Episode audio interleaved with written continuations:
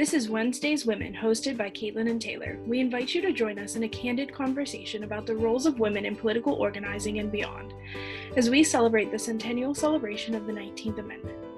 We hope that you find this episode educational, entertaining, and the women we discuss inspiring. If you like what you hear, subscribe and share.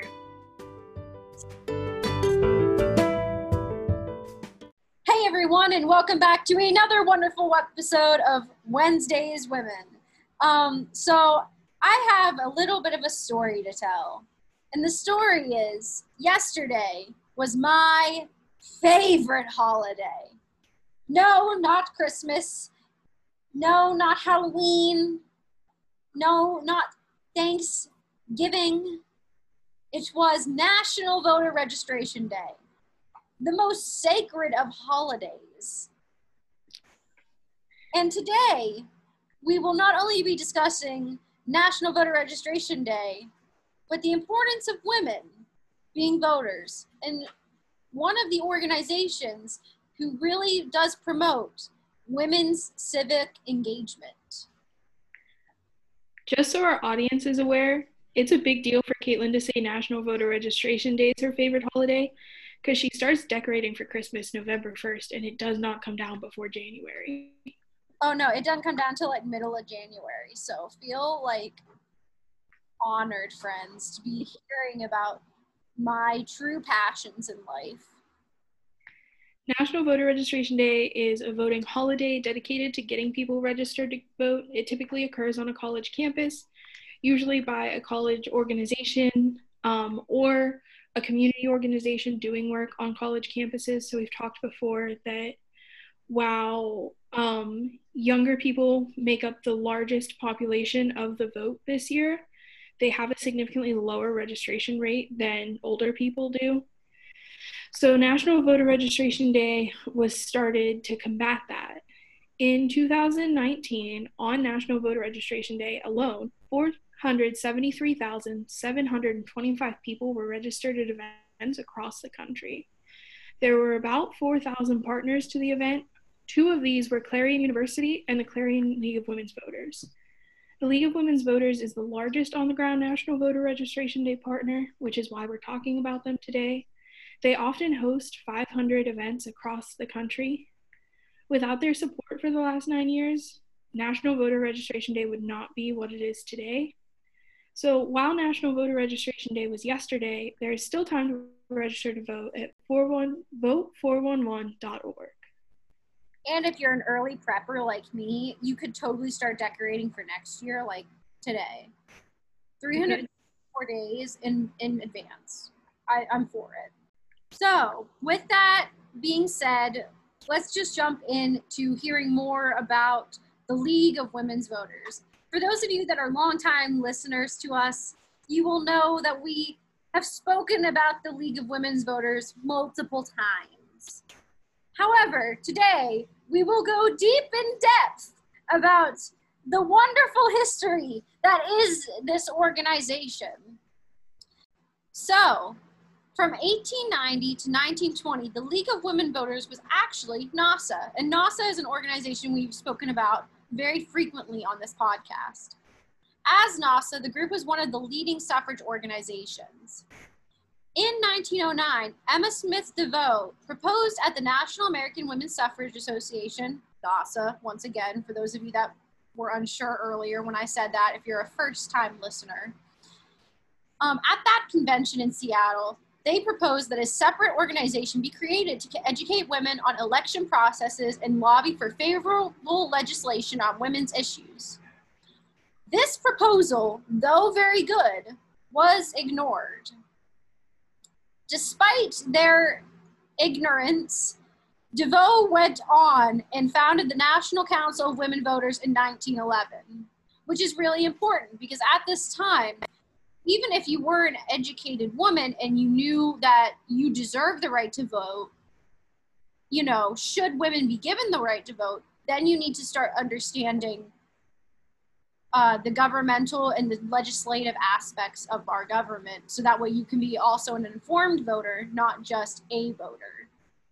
And a big idea was at the time because women weren't voting and they weren't involved in electoral processes, they didn't really know about them. And so the idea was if you began to educate them on how elections work and why they should be involved in education, women's suffrage would get a lot more support. Whereas if it's sort of like if you don't know you're missing out on something, you're not really worried about it. Yeah, absolutely. 10 years later, prior to the 1919 convention of the NAWSA, which was in St. Louis, Missouri, Carrie Chapman Catt began negotiating with DeVoe to merge her organization with a new league that would be a successor to that NAWSA organization, which I find hilarious because they first ignored her and then they're like, you know, that was a shit move on our parts. You should just take over the whole thing and make a brand new organization as we kill NAWSA. I'm very appreciative of the League of Women's Voters. They've done a lot, been around for a long time, but I am just going to point out this is kind of a reoccurring pattern with them because they did it to Alice Paul. Um, there were a couple other instances where they would like push someone out and then be like, actually, that was a good idea, but we want it to seem like it's our idea. Um, but the two we've only ever talked about are Alice Paul and then right now, um, DeVoe. Yes, absolutely. So it is it is a pattern. So at the time these negotiations were taking place, Catt stated she was concerned that DeVoe's alignment with the more radical Alice Paul, who we did an episode on, might discourage conservative women from joining the National Council of Women Voters and thus proposed the formation of a new league. Though not all members of either organization were in favor of the merger, a motion was finally made at the 1919 NAWSA convention to merge the two organizations into a successor, which would be therefore called the National League of Women's Voters, which is what we know of today. On February 14, 1920, yes, Valentine's Day, NAWSA was rebranded as the League of Women's Voters. This was still six months before the ratification of the 19th Amendment which is important to note because at this time women are still actively fighting to become equals in the government as far as voting goes. So there was still a lot more work to be done. It wasn't like they had already gotten the right to vote and now it was just that they still had to conquer that obstacle as well. And in I believe by February they didn't even have half the states signed on that they would need for ratification. I don't think so either. So I don't even think they were like that close. It's not like they were like, "Oh, we're in the home stretch." They were they were still fighting. So the League of Women Voters began as a quote unquote mighty political experiment aimed to help newly enfranchised women in their exercises their responsibilities as voters, which I like the way that it's phrased as a mighty political experiment, especially because so many people saw it as an experiment and didn't believe in that it would work or have a lot of success. But obviously, it did for it to be around a hundred years later. Yeah, so I mean, if you think about it, not only is this the centennial for the 19th Amendment, um, it's also the centennial for the League of Women's Voters. Yeah. They also had a big birthday this year. Um, so when the league was started, only women could join the organization, and this lasted until 1973. We're not going to go very deep on that because that's going to play into our conversation later. So Maud Wood became the first national president league, and thus the first league leader to rise to that challenge. And it's important that we look at that and recognize the challenge of being the first of a leadership position of its type. We see it all throughout history. Look at George Washington, look at this. The first person to be in a leadership position that is a new leader, leadership position or role sets the stage for what that leader will be able to do um, and what the priorities are going to be. Yes, it is much easier to take something over as a leader than to found something as a leader. Yeah. Um, she had steered the women's suffrage amendment through Congress in the last two years before ratification and liked nothing better than legislative work, which is why I think made a great candidate to be the first president for an organization that focuses on women's education on legislative and governmental action. Mm-hmm. So, like NAWSA, the league worked through a federation of state leagues. By 1924, the league was organized in 346 of 433 congressional districts. So, more, very close to three fourths, if not three fourths. So, So bad at math. I want to say it's a little over three fourths. Yeah, I think so too. Um, but 23 state like leagues and 15 city leagues maintained regular business headquarters, nearly all with one or more paid staff. So not only were they successful enough to keep their uh, organization headquarters running, but they were doing so well that they could actually compensate their workers for the hard work they were trying to accomplish. Um, however, the depression of the 1930s and onset of World War II brought far reaching change to the League, as it did with all aspects of American society. Membership at the time fell from 100,000 in 1924 to 44,000 in 1934. In only 10 years, more than half had left. Similarly, the budget of the National League was cut in half, making them struggle in a way that they hadn't before. So, league members started meetings in small groups in their neighborhoods to discuss fundamental issues since they weren't able to have as big of a scale as they had prior. And in 1944, convention made major changes in the basic structure of the league, proclaiming it an association of members rather than a federation of state leagues, and abolishing the department system of managing the various facets of the league program. And this was done obviously because of the dwindling numbers in membership, because of the fact that um, their budget had been cut so drastically. And this was really the last resort to make sure that they weren't going to dis- disintegrate basically entirely. And it was a very smart move because they continued on for, I'm really bad at math, but a long time. 44, I, 64 would be 2000. So like 85 years. That sounds right because they would have only been around for 25 in 44, like as the league. Answer. Locking it in.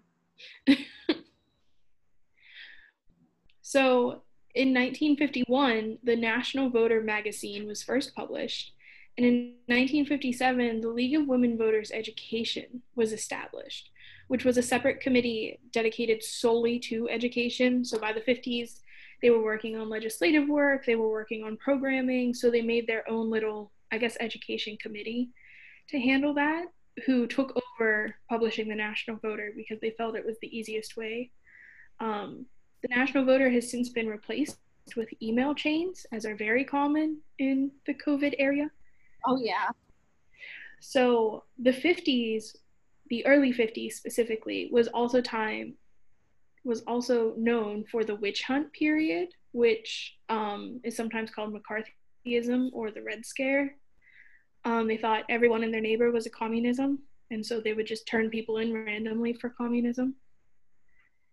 So this period inspired the league to undertake a two-year community education program focusing on the individual liberties guaranteed by the constitution so, constitutionally speaking, you can be a communist in America. There's nothing that really stops you. There are some limitations on what you can do as a communist in America. You can't advocate for the killing of your boss or the killing of a government official. Um, but at the time, they were. Yeah, I was just going to say at the time, it's really important that we note that people were getting arrested and fined for so many things for example, uh, what's the name of that doctor who was uh, for he he wrote the book um, sexual behavior of the male? Unclear. I've never heard of him. Was it freud? I only know the only like doctor i know related to sex is freud. Give me a second i'm looking it up and that's only because I had to read the Oedipus trilogy in AP Lit, which is a garbage trilogy.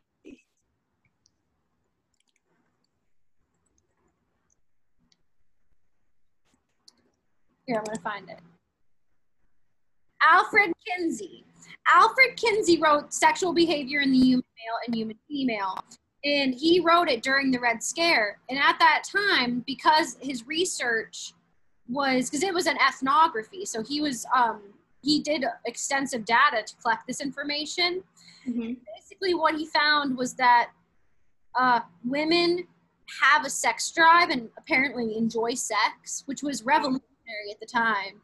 And also, um, he found that there was a lot going on in society that people were trying to sweep under the rug because they didn't want to believe that teenagers were having sex. They didn't want to believe that homosexual homosexuality was a thing.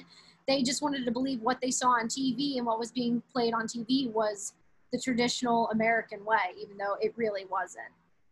But he was also his research was removed and he was sentenced as because people said that he was trying to be a communist because his ideas were going to tear apart the structure of the traditional American family.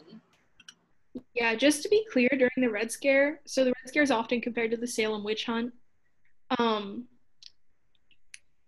the Salem witch trials. During the Red Scare, you didn't necessarily have to like say a communist belief, like it didn't have to be a part of communism. If you just said something that like people felt disagreed with the government, they were like, "Oh, he's a communist."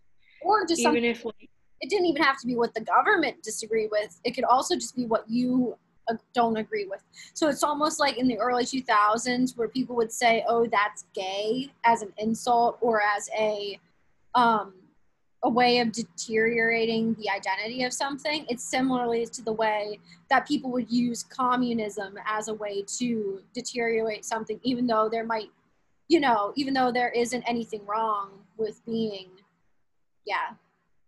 And it's still done today. I mean, people call things communist, and it is like an irk for people who have studied political ideologies to be like, that's not a communist ideal. like, just to be clear, I'm not saying that ideal is good, but it's not communist.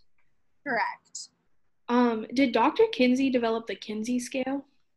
he did develop the Kinsey scale. We to do that in my high school health class. For listeners who don't know, the Kinsey scale helps you determine that sex is on a spectrum, and it was actually the first scale that shows you um, the spectrum of sex, even though it did not include trans and it did not include other forms of the LGBTQ plus community that we have better scales for out today that are actually based on the Kinsey scale. I just remember taking that in health class and being like, this is dumb. Don't make me waste my time. But so the Red Scare was peaking in the early 50s. Um, during this time, the League began to evaluate federal loyalty and security programs and ultimately took a position that strongly emphasized the protection of individual rights. So, your right to say that you think communism is okay, that, um, you know, whatever. Basically, that you can't be thrown in jail for saying things that are not a crime. Honestly, too, that I always think when I hear about like the, I don't mean to like defer our conversation, but whenever I hear about like people being thrown in jail for being communist, I kind of think of political prisoners again. I know we've already had this conversation about like you shouldn't be able to be jailed for your political belief unless it's like in threat of harming somebody else. So, yeah, I mean, if your political belief is that you should be able to kill everyone on your street block, then yes, you should be jailed for your political belief. But if you act upon it, I guess, I guess if you keep that to yourself, then whatever. But you shouldn't just be jailed because you were in support of a communist ideal. Not saying I agree with communism, it's not really a great ideology. But if you want to believe in it, that is fine. Um, so in 1955, the League president, Percy Maxim Lee, actually testified before Congress against Senator Joseph McCarthy, again, who was responsible for a decent portion of the Red Scare and would just like kind of be like, oh, this person's communist. And so that's why sometimes um, McCarthyism is lumped in with the Red Scare. So she testified against his abuse of congressional investigative powers and said, Quote, I believe tolerance and respect for the opinions of others is being jeopardized by men and women whose instincts are worth, worthily patriotic. But whose minds are apparently unwilling to accept the necessity for dissent within a democracy. End quote. So she did understand why people were nervous. Um, the Red Scare was a big deal. Um, communism obviously isn't the best political ideology to most people. That being said, people are still allowed to believe almost whatever they want. So, in response to the growing civil rights crisis after the Red Scare, there was sort of, there usually is a lull after like a big movement. You have a little lull before your next movement. So, the next movement was the civil rights crisis of the 1960s, and the League directed its, directed its energies to equality of opportunity and built a solid foundation for the support for equal access to education, employment, and housing. Um, so it's less heard of today, although there are more indirect ways that people say it. There was a point where they wouldn't let Black families live in white neighborhoods. Um, there are still people who will fight against um, reduced cost housing and government housing because they don't want them in their suburbs or wherever. Um, so there is still a lot of inequality when it comes to housing, but it's not as bad as it was in the 60s. The League also added apportionment to its national program and supported presidential suffrage for the residents of Washington, D.C. So Washington, D.C. didn't always get to vote on the president, which is weird considering that's where the president lives and the people of D.C. probably interact with him the most. Um, Pre COVID era because now no one leaves their house. But back then, I never knew that. That's what was their reasoning? DC is not a state. You have to be a state to vote. America is stupid. Well, it's still um so like DC doesn't have a representative in any of the chambers they're just like they get to vote for president and that's it. And then there are a couple there well all of our territories some of them get to vote for president but don't get any representation in the chambers. And so it's justified because it's not technically taxation without representation because you choose the president. So people? That's a hard knock life. Yeah so there is a big push. Um, the two that have had the most push behind them have been puerto rico and Washington, D.C. Just to clarify, even though they don't get to vote in chambers, um, they're still citizens. Like if you're from Puerto Rico, you're an American citizen. Um, if you're born in DC, you're an American citizen. I believe if you're born in Guam, you're also a citizen. And then there's a couple other territories like the U.S. Virgin Islands and I think Marietta, the Marietta Islands. I'm not sure. I for sure know Puerto Rico and DC.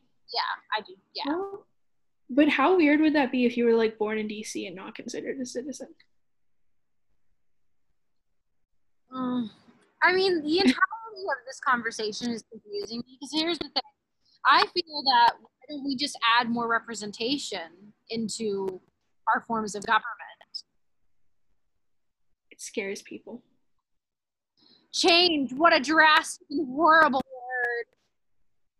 but like, here's what I don't get: people are like so against it, but if you ask them how many people are in the House or Senate, a good portion of people couldn't tell you the answer. Yeah. So why don't they just change it, not tell anybody? That comes with a whole different set of implications if your government's just changing things and not telling you. But in 1969, the League was one of the first organizations calling for the United States to normalize relations with China um, not sure how they feel about that today. China has become quite the economic superpower. But at the time, the United States was at a point where they weren't even really willing to negotiate with China. And so the League, um, as we discuss more of their history, you'll see they're actually very involved internationally as well as domestically. Um, they have a pretty good reach. And so the hope is always if a country with a stricter government gets involved with a more democratic country that they'll start to sort of change their ways because they'll see like oh things are going so well in the democracy the contingency to this is that things are going well in the democracy and things aren't always going well in the democracy so it's not always an effective strategy um, as demonstrated with China, who's still not a democracy to this day. In 1972, jumping ahead a couple years, the interleague organizations were created in many parts of the country to deal with regional issues um, and were formally added to the structure of the league. And so they would address region specific issues, obviously, issues that Alabama faces are significantly different from issues that Clarion, Pennsylvania faces. So that allows them to reach more issues because it's a more focused strategy. In the early 70s, the League addressed the issue of income assistance and also began its efforts to achieve a national equal rights amendment. Um, as we've discussed many times, this amendment does ultimately fail before Congress cannot be ratified. Um, but income assistance is still a big deal today, and as is the Equal Rights Association, the Equal Rights Amendment, not the Equal Rights Association. Um, they're still big deals today, and the league is still putting efforts towards those ideals, if not under those same names. The league also adopted a position on direct popular election of the president. Um, so America operates with the Electoral College, designed mostly because the South was afraid that the North was more populated, and so the North would move to abolish slavery, and the South didn't want that, and so to appease both the North and the South, um, they created the Electoral College, so it goes based off your population, so that supposedly everyone's vote is worth the same.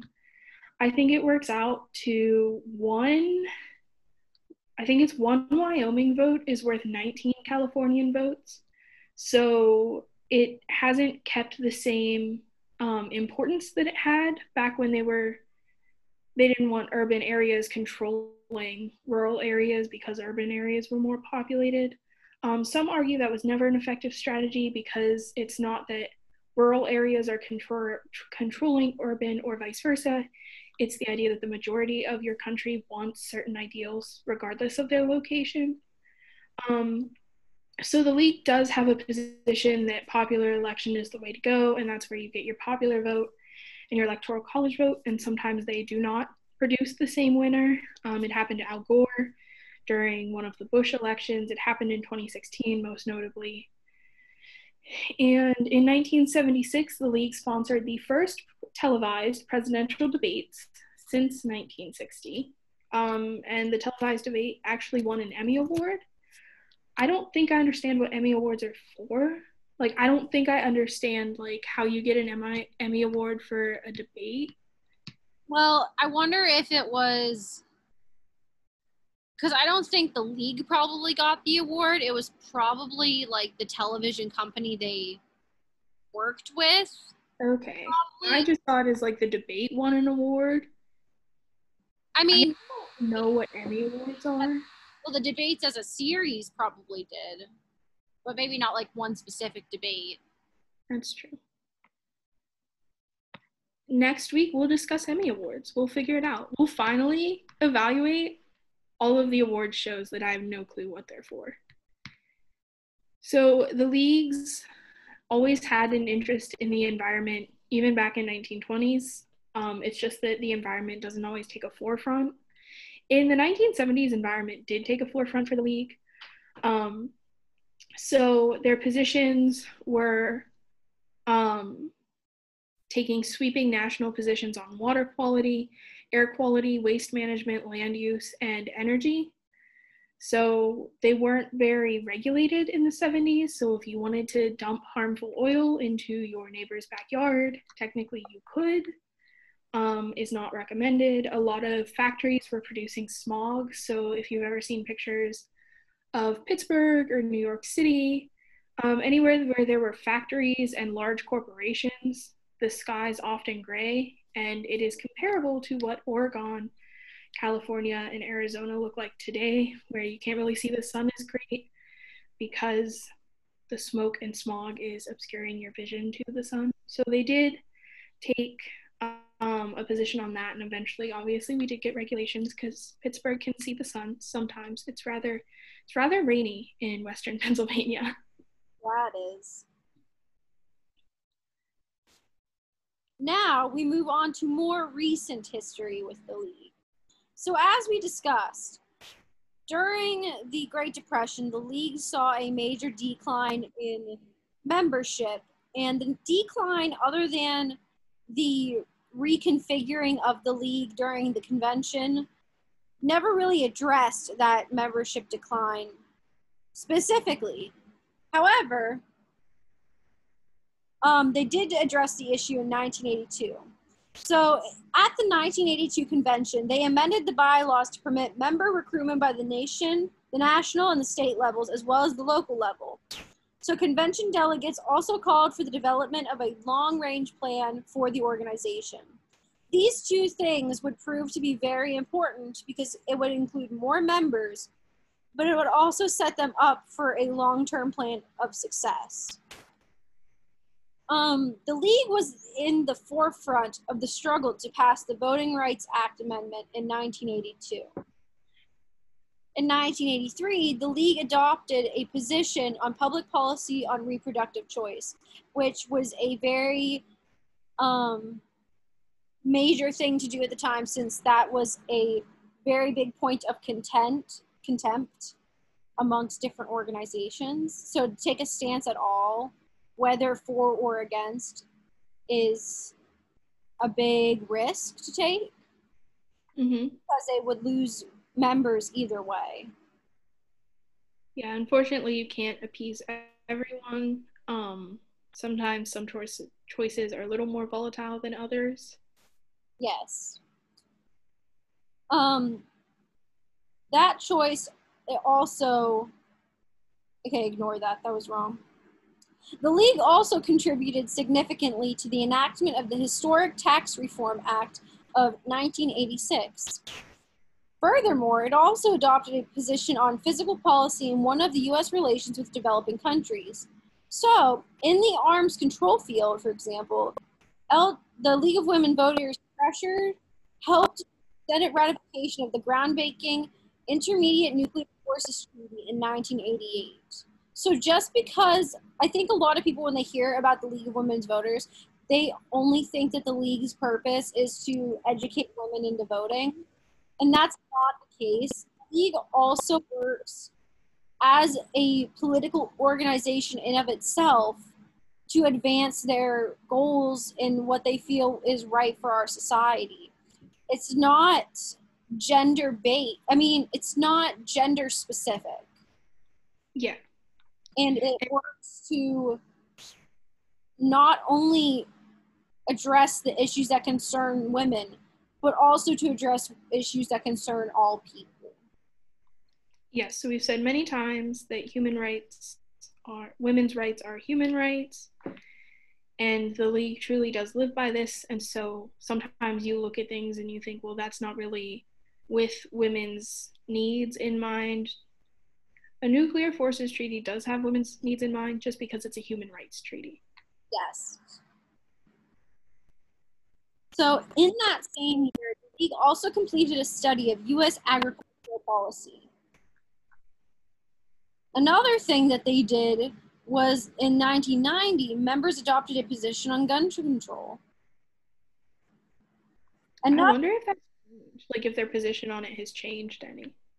I'm not sure. I also wonder that considering the feelings of gun control in general has changed significantly since the 1990s just because of the increase in um, mass casualties on US soil, for example, school shootings, concert shootings, things of that nature. Also, I think it's just a lot more access- you have a lot more accessibility now to guns than you used to, even though people like to think that like back in the West, for example, if you think like long, long time ago, people had guns everywhere.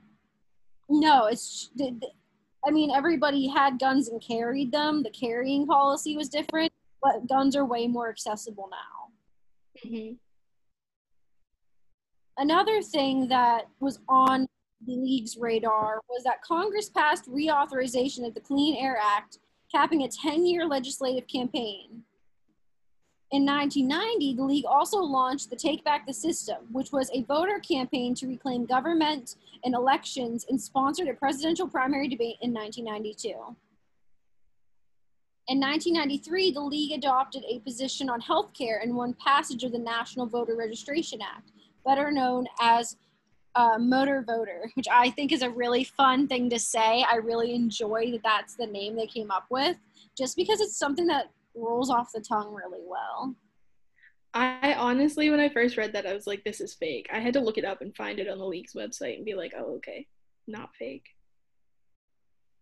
And finally, in the last years of the decade, the issue for emphasis, making democracy work, included increasing voter turnout, campaign finance reform, civic engagement, diversity of representation, and civic participation and voting representation for the residents of DC, which we already spoke about, and the issues concerning that problem.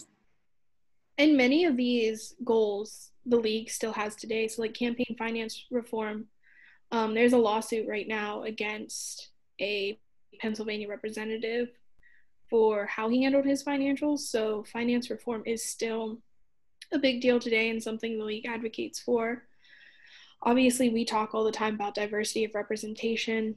Um, in DC, I mean, I'm sure they would like some Congress people eventually. Maybe a star on the flag, but we'll start with Congress people. Yeah. So, with all those things in mind, they were really busy. And yet, that's not the end of the things that they were working on. So, while they looked at issues that were very governmental and legislative based, they were also looking at ways to help women. So, at the time, they were also doing activities called Running and Winning, which was a program that encouraged young women to consider careers as political leaders. Um, and then also following the end of the Cold War, the league began several international programs. So they hosted emerging women leaders from Poland and Hungary. They strengthened women's rights in the NIS. Uh, they held a workshop called Voices for Women, Forces for Change, um, and that was held in Russia and Belarus. They also held that in Bosnian community in the uh, I said Bosnian, that. I think Bosnian. Yeah. They also held the same campaign for people in the Bosnian community. Also, while in Bosnia, they held the Bosnian Citizen Get Out the Vote campaign. And finally, Women Power in Politics, which was a building grassroots democracy in Africa. So at this time, we start to see the league spread their branches out from America specific issues and looking to help politically with other uh, countries in the world. And then in 1998, which fun fact was the year that I was born, the Democracy Network, DNet, if you guys know it by that, was tested and then launched nationwide in January 2000. This internet website was a major effort to provide information regarding elections to citizens across the nation. So, in the modern day, the league has also been up to some great work and they've worked on moving a lot of their stuff online. So, beginning in 2000, issues for emphasis emphasis were no longer selected at conventions um, and at the 2000 convention, the league adopted a concurrence to add support for restoration of the federal payment to District of Columbia. The league offered the first candidate debates online through the league's internet based voter education program, DNet. So these weren't presidential debates, these were localized candidates. Um, the league still hosts both virtual and in person debates today of local candidates, um, which is nice because there aren't typically a lot of platforms for local candidates to debate on. So that is nice to help them out. Um, DNet was very popular among the league, but unfortunately it ended in 2005. Um, it was quickly replaced by the more effective voter education website Vote 411 in 2006. Um, they still use Vote 411 today, and Vote 411 is actually designed to be best viewed on mobile devices. Um, that is a more recent change because they found that that's how most people are accessing their data rather than desktops and or laptops. The league also updated some of their positions in the 2000s. Um, some of these included trade and the United Nations. So the league was invited to the United Nations Charter Conference in 1945 by Harry Truman. Um, they did not serve as part of the delegation, but instead as a consultant. Um, since then, the League has continued its presence at the United Nations through um, one official presence and two alternate observers. In July of 1997, the League was granted special cons- consultative status with the UN Economic and Social Council, which provides the opportunity to make interventions on various issues that the League supports. So in the 2000s, this status allowed the League to make formal, oral, or written statements to the United Nations, which is a pretty big deal because that's not given to too many people who aren't a delegation, and be consulted by the UN in areas which the League has expertise. So they did often update their positions and attend UN meetings on various things that piqued the League's interest and interest of women worldwide. They also adopted updated positions on election of the president. So they felt that more people should be involved in the election process, and they felt that we should move away from the Electoral College. They began to support the abolition of the death penalty. Um, it's not still present in all states today, but it is present in some states. Um, even the states it's present in haven't, some of them haven't had like an actual death penalty sentence since the early 2000s. Um, some of them are still going at it today. Oh yeah. I um, they also began to study immigration policies at the convention, which was a fairly new ideal for the league. Um, prior to this, they hadn't really gotten involved on immigration. Um, but I also think that comes with immigration started to become a bigger issue in the 2000s. So before there wasn't a whole lot of discussion of immigration. Um, so the league does typically wait until there's discussion on some topic before they take a stance. The league was instrumental in the enactment of the Help America Vote Act of 2002 and the Bipartisan Campaign, Campaign Finance Reform Act of that same year. Um, both of these worked to bring um, more openness to election processes and who you're electing, as well as making sure candidates are reporting everything the way they should. So, the Campaign Finance Reform Act requires them to produce campaign records. Um, while that was a national act, it wasn't very descriptive, mostly because a lot of states felt they should have the right to regulate their, um, like their state representatives. So some states still have very lax finance laws. Pennsylvania is one of them. Um, there's one in like the northern Midwest that's also one of them. I can picture the map, but I can't picture the state. so it does still vary, um, and the league is still working on those topics, but nothing has really been passed to reform that. The League also worked to renew the Voting Rights Act and filed a number of amicus briefs relating to campaign finance reform issues, racial bias in jury selection, and Title IX. Um, Title IX handles equal representation among men and women sports teams, sexual assault and violence on college campuses, things of that nature. An amicus brief is just a brief submitted to a court hearing by someone who has an invested interest in the outcome of that hearing. And so they sort of plead the case for one side or the other. Um, amicus literally just means friend of the court. I always thought it was a weird, they're not friends of the court. They're usually telling the court, do this or we're not friends anymore. But I guess. Assuming that's Latin. Yeah, I'm pretty sure it is. It's Latin or Greek. Um, beginning in 2004, the League focused its legislative work under a democracy agenda umbrella that included redistricting. So we did talk about gerrymandering earlier in the year, um, civil liberties, obviously campaign finance reform, voting rights for District of Columbia residents, election administration reform, and ethics and lobbying reform. So there's not a whole lot of, I guess, rules to lobbying. Like for a long time, you could work in Congress and then become a lobbyist, which causes issues for a couple of reasons, but mostly people feel indebted when you do something for them, and then you're like, oh, well, Remember when I helped you pass this law now you have to help me? Um, so since then, we have sort of implemented some morals to lobbying, but not, not very many. The League launched a nationwide voter education campaign on five things you need to know on election day in 2004 and repeated it in 2006. Um, this is big because, other than the League, there weren't a whole lot of efforts to educate voters. It was more just getting them registered. Um, the league also engaged in multi-year in a multi-year education project on judicial independence. Um, a major effort was the Local Voices Project that fostered a dialogue on the critical issue of balancing homeland security and civil liberties.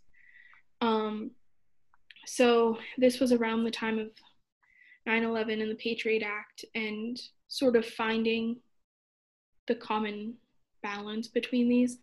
And so the league did work a lot on that. Um, they also continued their international work through several global democracy programs, including working with women in Africa, Brazil, Ukraine, and Russia, all seen to be places where women don't have, um, to be frank, nearly enough rights, but to be a little more correct about it, they are still struggling for independence and to secure some of their personal freedoms. They also participated in a number of programs that focused on increasing the understanding of international affairs on the part of Americans. So Americans sometimes don't understand, um, you know, why we get involved in a conflict or why we don't get involved in certain conflicts. And so being educated on international affairs is equally as important being educated on domestic affairs especially in this day and age when international affairs are so easy to engage in. Obviously, in the 1700s, when you're sailing a ship and writing letters, it's not as easily to get information out as to international projects. Um, as Twitter has demonstrated, a lot of political news can be shared very quickly across Twitter. So there's really no excuse for um, American citizens to not understand what Americans are doing abroad. And now that we all are so well educated on the League of Women's Voters, it is time we move on to my favorite part of our episodes discussion questions. So, for our first discussion question, what was the most influential action of the League of Women's Voters? You have to go first. oh, great. I love that. So, I was thinking about it, and it's not so much as a specific event, but more so a a long-term action. And the long-term action uh, I'm talking about is like perseverance. The league throughout their 100 years of existence has gone through major reform and change due to different issues that were occurring in um, American history. For example, like we already said, through the Red Scare, through the Great Depression. They've had to adapt and reconfigure what it means to be able to support women and women's issues in the government and how best they can go about their goals. Um, so I think the biggest influence that they have is just their ability to continually alter their organization to better suit the needs of today. I agree with that. I think, in addition to that, I guess, because I do agree with that, the most influential action the league has taken hasn't necessarily been on American soil. I think it's very um, impressive, I guess, that the league reached out to global networking and obviously the United Nations um, has a special place in my heart from competing on Model UN for so long. Well, for three years. not so long. I guess when you're not very old, but whatever.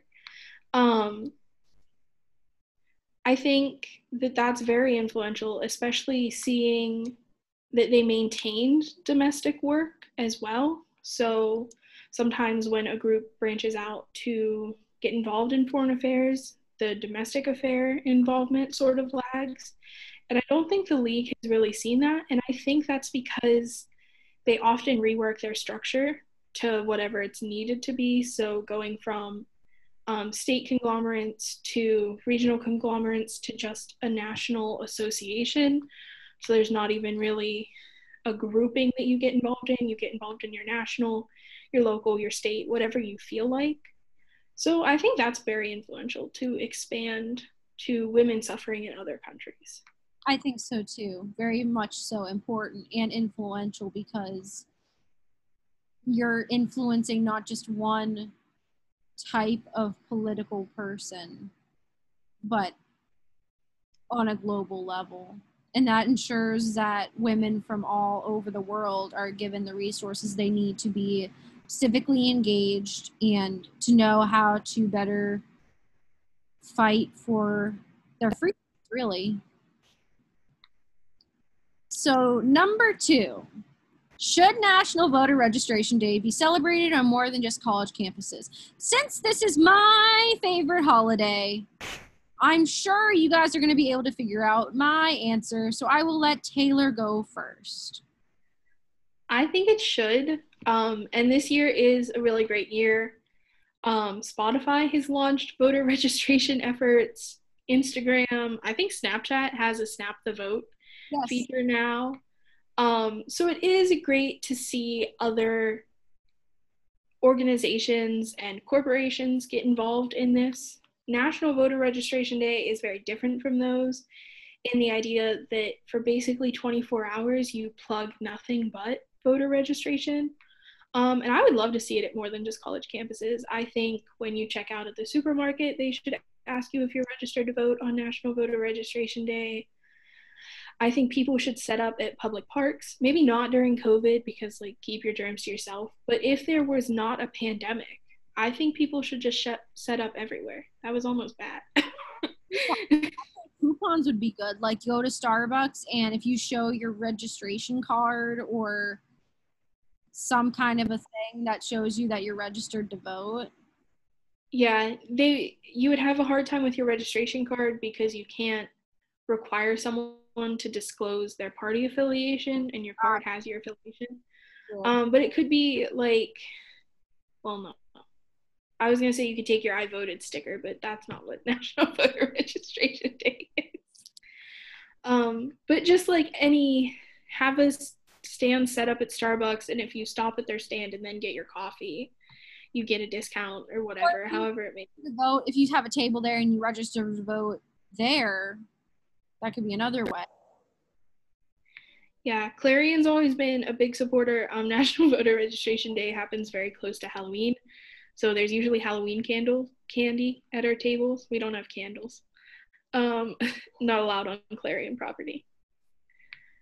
But um, so it is. I do think it should be celebrated on more than just college campuses. Yeah, and I think too, if it was celebrated more on more than just on college campuses, it would help make people, if it would happen when they're younger, so whenever they're in high school, that will set them up earlier in life to know that it's important to be registered and to make registration seem exciting in comparison to not being registered. And I think it should continue as you get older for those who don't see the importance of it when they're younger, but at a different time in their life will see the importance of it. Yeah, and there is data to show that if you vote in the first three elections after you're registered to vote, you'll continue to vote in elections. Whereas if you miss those first three elections, you're less likely to continuously vote, which is a big issue because some states are purging their voter rolls, which I kind of disagree with, but that's a whole nother issue. Yeah. And for our final discussion question, do you think the league should have opened their membership to men in 1973? I think that it was wise of them to do so. One, because their numbers weren't great. Two, because men can be feminists and men can support women's issues. However, I do want to say that it is important that they continue to ensure the how do I want to say it? I want to I I would like to make sure that they are ensuring the purpose of their organization and by including men they are not overcasting women if that makes sense yeah i do think that is a big issue. Sometimes allies will step into a movement and actually speak over the people the movement is about. Um, we've talked about that in other groups. It's very notable in um, the lgbt plus community. I'm not mad that they opened membership to men. I just sometimes question why people want to be involved in spaces that aren't necessarily for them. Like some people, I think, have good motivation. Other people, I sometimes question with the fear of are you trying to turn this into um, almost like performative allyship, where, oh, I'm a member of the league, but I also tell women how they should police their bodies and what they should look like and what they should wear. Um, so that is just always something that like I'm curious about like why did men want to join the League of Women's Voters? like why do straight students want to join um, LGBT plus alliances on college campuses? And some of them are just allies who want to show support. Um, but it's just always something where I'm like, mm, but why? Play devil's advocate that there are people that are, for let's let's stick with the women's scenario, that are women in the League of Women's Voters that don't share the league's perspective on the majority of topics, and the only reason that, you know, they probably are seen less uh, risky to include in the organization than men is because of their gender, not because of their beliefs. Um, that's just me playing devil's advocate, though.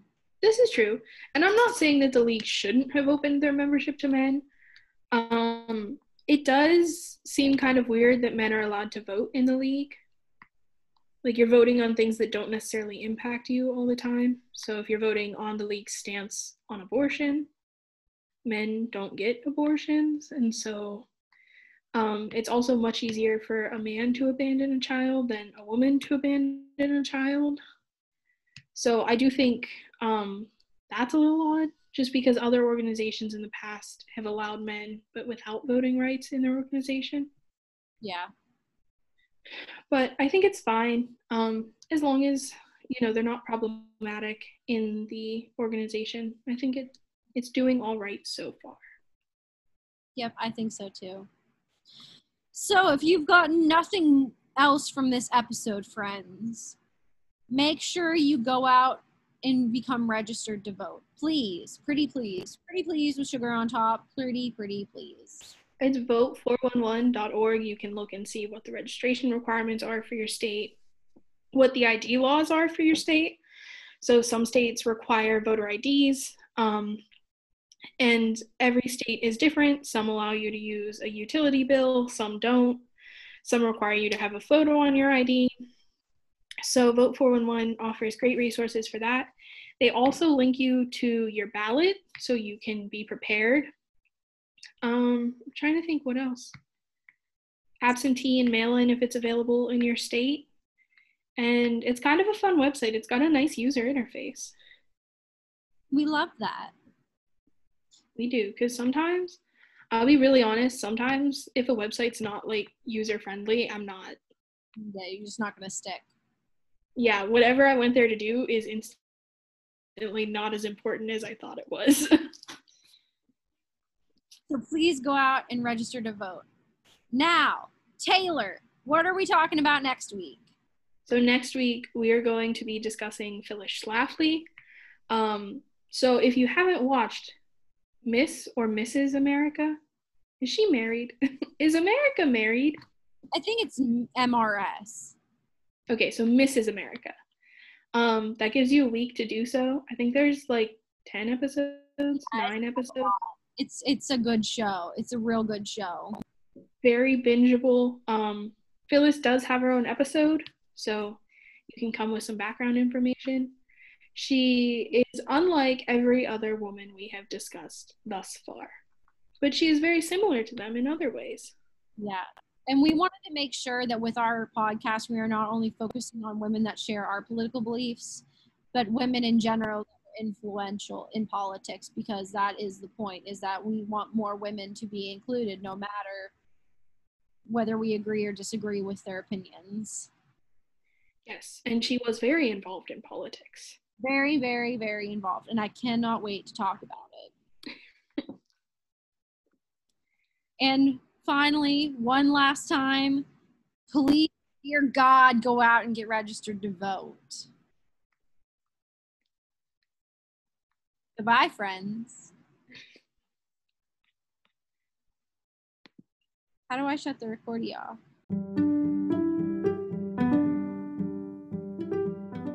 This has been Wednesday's Women, sponsored by the Clarion University CU Engaged Coalition. The thoughts and ideas presented in this podcast are meant to be for entertainment purposes first and foremost, and we do not claim to be experts in any field.